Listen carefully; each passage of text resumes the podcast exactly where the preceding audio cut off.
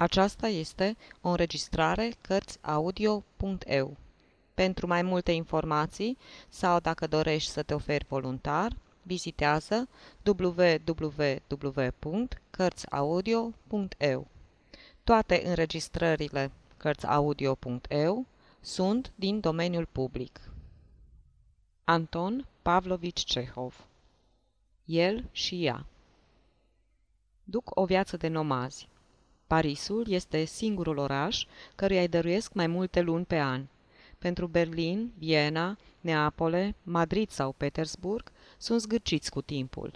La Paris se sfint quasi domo. Pentru ei, Parisul este capitala, reședința, pe când tot restul Europei nu-i decât o provincie stupidă, unde nu alegi nimic, la care nu poți să privești decât printre jaluzelele pe jumătate lăsate ale grand hotelurilor sau dintr-o avanscenă. Sunt încă relativ tineri, dar au și avut vreme să viziteze de câte două-trei ori toate capitalele europene. De altfel, sunt sătui de Europa. Au început să vorbească despre o călătorie în America și vor vorbi mereu de ea până când cineva nu-i va convinge că vocea ei nu-i chiar atât de excepțională încât să fie auzită pe ambele emisfere. E greu să-i vezi. Pe stradă nu-i pot zări, fiindcă nu merg decât în cupeu și numai când e întuneric, seara și noaptea. Până la prânz dorm, iar când se trezesc, sunt de obicei prost dispuși și nu vor să vadă pe nimeni. Nu primesc decât foarte rar, la ore nehotărâte, în culise sau la cină. Ea însă poate fi văzută în fotografiile ce se vând prin chioșcuri în chip de cărți poștale.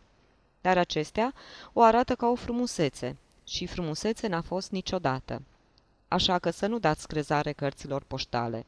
E urâtă foc. Majoritatea lumii o vede pe scenă, dar pe scenă e de nerecunoscut. Fardul alb, roșu și negru îi acoperă ca o mască chipul încadrat de perucă. La concerte la fel.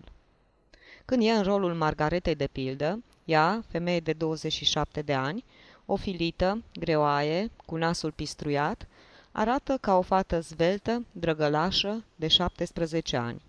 Pe scenă seamănă mai puțin ca oriunde cu ea însăși. Dacă vreți să-i vedeți împreună, căutați să obțineți o invitație la mesele care îi se dau sau pe care le oferă câteodată chiar ea, înainte de a pleca dintr-o capitală în alta. O asemenea invitație nu pare ușor de dobândit decât la prima vedere, fiindcă numai aleșii izbutesc să ajungă la aceste mese. Dintre aceștia fac parte domnii critici, băgăreții care se dau drept critici, cântăreții localnici, dirijorii și șefii de orchestră, pretinși și iubitori și cunoscători de muzică, cu chelii ilustruite, care datorită aurului și înrudirilor au izbutit să fie considerați drept nelipsiți de la teatre și banchete. Acestea din urmă nu sunt deloc plicticoase, ba chiar sunt interesante pentru cel care știe să observe. Face să iei parte de vreo două-trei ori la ele. Persoanele cu vază, printre comeseni sunt multe persoane de acest soi, mănâncă și vorbesc la fel de mult. Sunt foarte la largul lor, stau cu gâtul într-o parte, cu capul în cealaltă și cu un cot pe masă. Bătrânii chiar se scobesc în dinți cu scobitoarea. Ziariștii ocupă locurile cele mai apropiate de ea. Mai toți sunt chercheliți și îi se adresează foarte liber, ca și cum ar cunoaște-o de o sută de ani. Încă puțin și-ar bate-o pe umăr. Fac glume cu glas tare, beau, se întrerup unul pe altul, fără să uite de fiecare dată să spună pardon. Rostesc toasturi pompoase și par să nu se teamă să spună și prostii. Unii îi sărută mâinile, aplecându-se cu tot trupul peste colțul mesei cu atitudini de gentleman.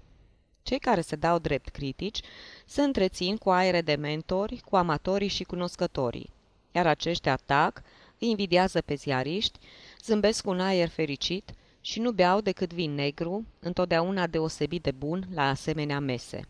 Ea, regina banchetului, e îmbrăcată simplu, dar cu lucruri înspăimântător de scumpe. Un briliant mare îi se zărește la gât sub volanul de dantelă la încheieturile mâinilor, poartă câte o brățară simplă, masivă. Are o pieptănătură foarte greu de definit. Femeilor le place, iar bărbaților nu. Chipul ei, strălucind de însuflețire, revarsă asupra întregii asistențe un zâmbet cât se poate de larg. Știe să zâmbească, să vorbească cu toți deodată, să dea drăguț din cap. Fiecare dintre comeseni are parte de un semn prietenos cu capul. Priviți-i fața și veți avea impresia că în jurul ei nu se află decât prieteni pentru care nutrește sentimentele cele mai calde. Pe la sfârșitul mesei, dăruiește câte unuia fotografia ei. Pe dosul fotografiei scrie, chiar aici la masă, numele și prenumele fericitului primitor, apoi își așterne scălitura. Firește, vorbește numai franțuzește, dar pe la cafea duce conversația și în alte limbi. Vorbește engleza și germana, caragios de prost, dar chiar felul de a poci o limbă are la ea ceva drăguț. În general, e atât de simpatică încât uiți pentru mult timp că-i slută.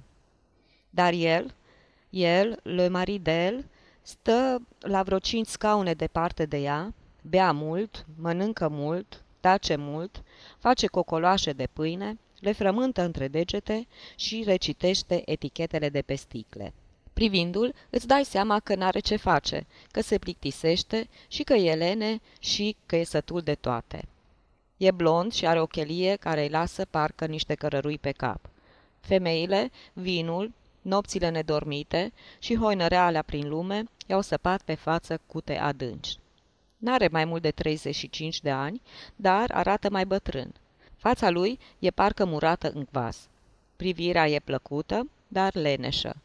Pe timpuri n-a fost urât, dar acum este. Picioarele sunt arcuite, mâinile pământii, gâtul păros. Din pricina acestor picioare arcuite și a mersului său ciudat, cu totul neobișnuit, e poreclit în Europa ca leașca. În frac aduce cu o stâncuță udăloarcă cu coada uscată. Comesenii nu-l iau în seamă. El îi răsplătește cu aceeași monedă. Căutați să fiți poftiți la una din aceste mese, priviți pe acești soți, observați și spuneți-mi ce a putut să-i lege și ce mai leagă încă. După aceea îmi veți răspunde cam în felul următor. Ea este o cântăreață cunoscută, el numai bărbatul unei cântărețe cunoscute, sau, pentru a ne exprima în limbajul culiselor, bărbatul nevestei sale. Ea câștigă până la 80.000 de ruble pe an, dacă ar fi să-i socotim câștigul în bani rusești, el nu face nimic, prin urmare are timpul să fie sluga ei. Ea are nevoie de un casier și de un om care să se ocupe de impresari, de contracte, de clauze speciale. Ea nu cunoaște decât publicul, care o aplaudă și nu înțelege să se coboare până la casă, până la latura prozaică a activității sale, cu care nu are nimic de a face. Prin urmare, el îi este necesar ca un lacheu, ca o slugă. Dacă s-ar pricepe să-și administreze singură banii, l-ar goni. Iar el, deși primește de la ea o leafă bună, ea nu cunoaște valoarea banului, o fură, probabil împreună cu fetele în casă, risipește cu amândouă mâinile banii ei, trage chefuri monstruoase și apoi chiar dosește bani pentru zile negre. Într-un cuvânt, e mulțumit cu situația lui, ca un vierme care a nimerit într-un măr bun. Dacă ea n-ar mai avea bani, ar părăsi-o. Așa gândesc și vorbesc toți cei care îi observă în timpul meselor. Gândesc și vorbesc astfel, fiindcă, neavând putința să pătrundă până în adâncul lucrurilor, nu pot să judece decât superficial. Ea e privită ca o divă, pe când el e ocolit de toată lumea, ca un pigmeu vâscos, ca o broască, și totuși această divă cu renume european e legată de acest broscoi printr-o legătură nobilă, demnă de invidiat. Iată ce scrie el. Lumea mă întreabă pentru ce o iubesc pe această scorpie. E drept că femeia aceasta nu merită iubire. Nu merită nici ură. Merită numai să nu fie băgată în seamă și existența ei să fie ignorată. Ca să o iubești, trebuie să fii sau eu sau nebun, ceea ce de altfel este unul și același lucru. Nu-i frumoasă. Când am însurat cu ea, era slută, iar acum este și mai slută. N-are frunte. În loc de sprâncene, are deasupra ochilor două dungușoare atât de subțiri că abia le vezi, în loc de ochi are două crăpături fără adâncime. În aceste crăpături nu licărește nimic, nici deșteptăciune, nici dorinți, nici patim. Nasul ei e ca un cartof. Gura mică e frumoasă, în schimb, dinții sunt groaznici.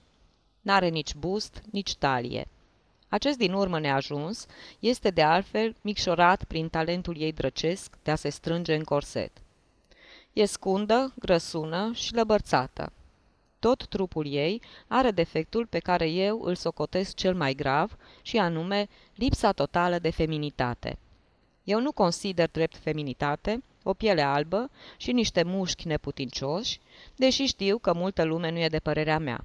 Dar nevastă mea nu e doamnă, nu-i cu coană, ci mai degrabă o nevastă de băcan, cu mișcări nedibace. Când merge de din brațe, când șade, stă picior peste picior, legănându-se cu tot trupul înainte și înapoi, când se întinde, stă cu picioarele în sus, etc. E neglijentă. Geamantanele ei sunt deosebit de caracteristice în această privință.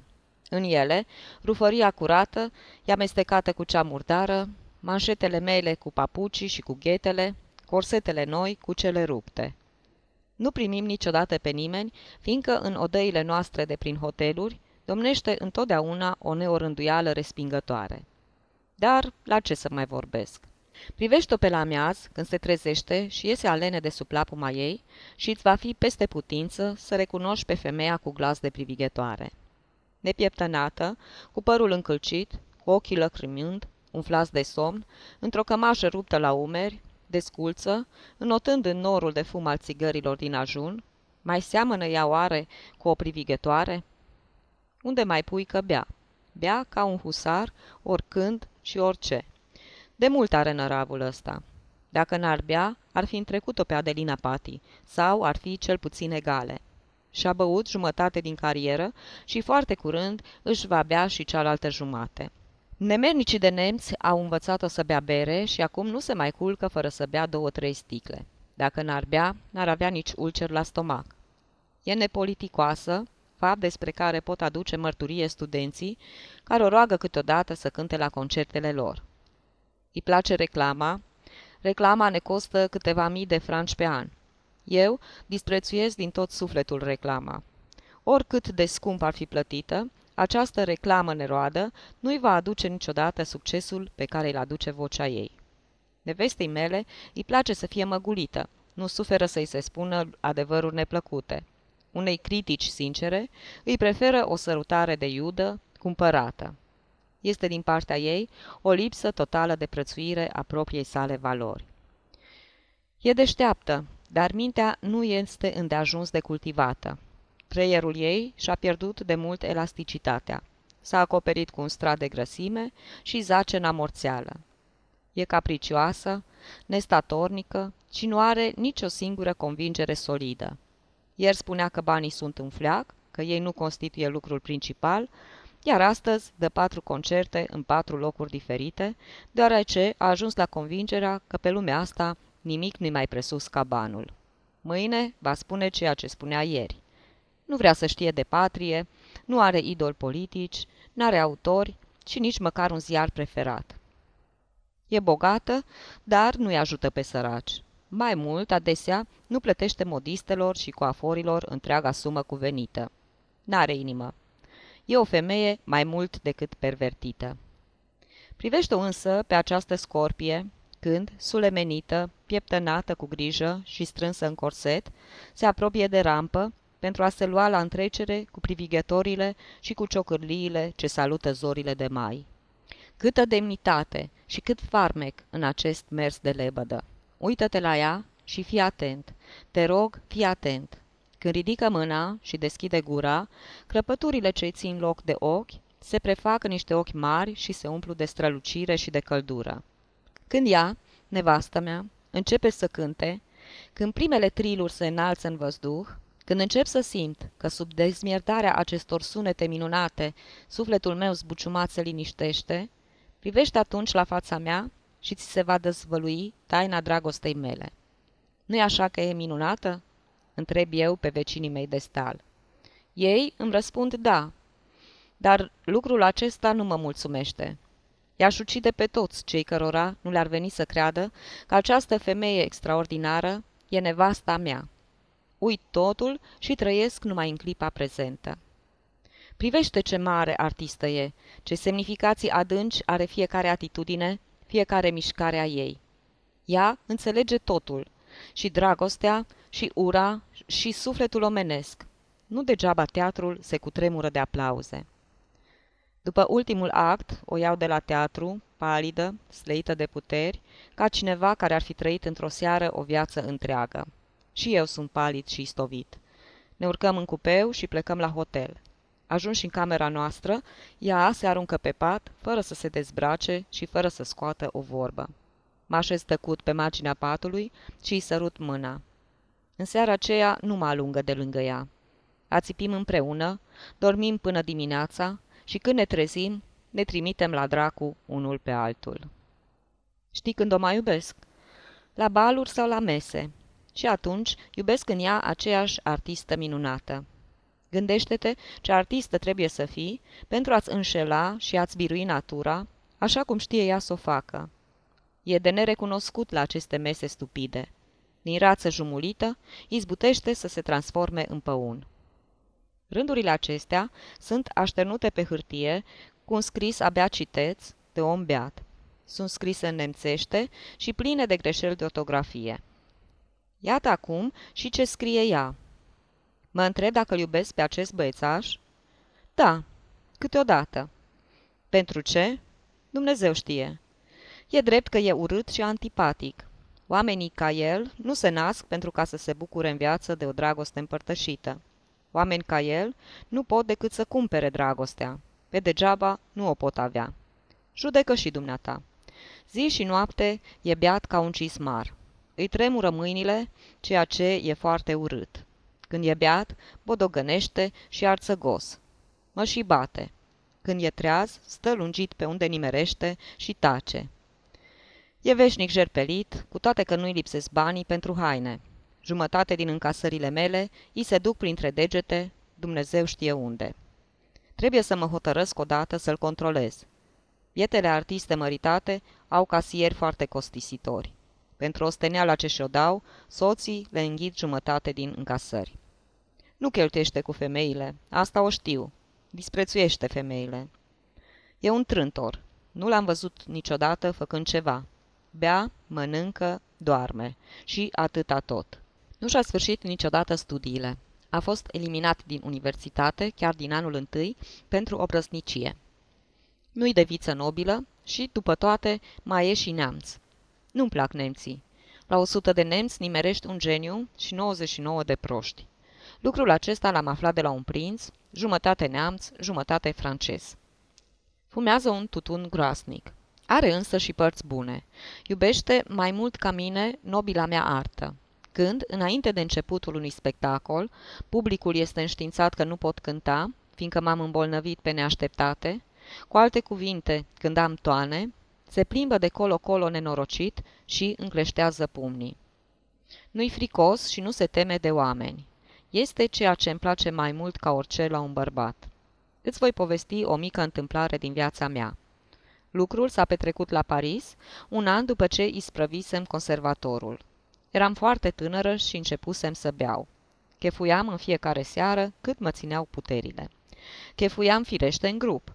În timpul uneia din aceste chefuri, pe când ciocneam paharul cu admiratorii mei, oameni cu vază, s-a apropiat de masă un băiețaș foarte urât, pe care nu-l mai văzusem niciodată și care m-a întrebat, privindu-mă în ochi. De ce beți?" Ne-am pornit cu toții pe hohote de râs. Băiețașul nu s-a fâstăcit. A doua sa întrebare a fost și mai îndrăsneață și se cunoștea că îi pornea drept din inimă. De ce râdeți? Nemernicii care vă îmbat acum nu vă vor da nicio lețcaie când vă veți fi băut vocea. Veți ajunge o cercetoare. Ce zici de această îndrăsneală? Tovarășii mei de chef au făcut larmă mare.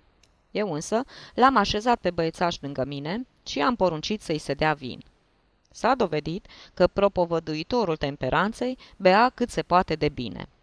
Apropo, îi spun băiețaș numai fiindcă are mustăți foarte mici. I-am răsplătit întrăsneala căsătorindu-mă cu el. De obicei tace. Singurul lucru pe care îl spune destul de des e o frază din trei cuvinte. Această frază o rostește cu glas adânc, cu tremurat, și cu o bruscă încrâncenare pe față.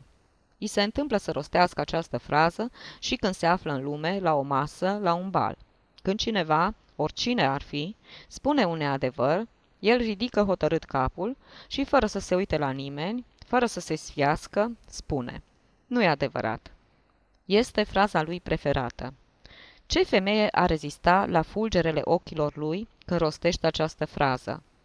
Îmi place și fraza, și fulgerele ochilor, și încrâncenarea feței. Nu oricine știe să rostească această frază îndrăsneață. Bărbatul meu o spune pretutindeni și întotdeauna. Da, uneori îl iubesc și după cât îmi amintesc, acest uneori coincide cu rostirea acestei fraze prețioase. De altfel, Dumnezeu știe pentru ce îl iubesc. Nu sunt o bună psihologă și în cazul de față, cred că e vorba de o problemă de psihologie. Rândurile acestea sunt scrise în franțuzește, cu un scris minunat, aproape bărbătesc. Nu veți găsi în ele nicio greșeală de ortografie. Sfârșit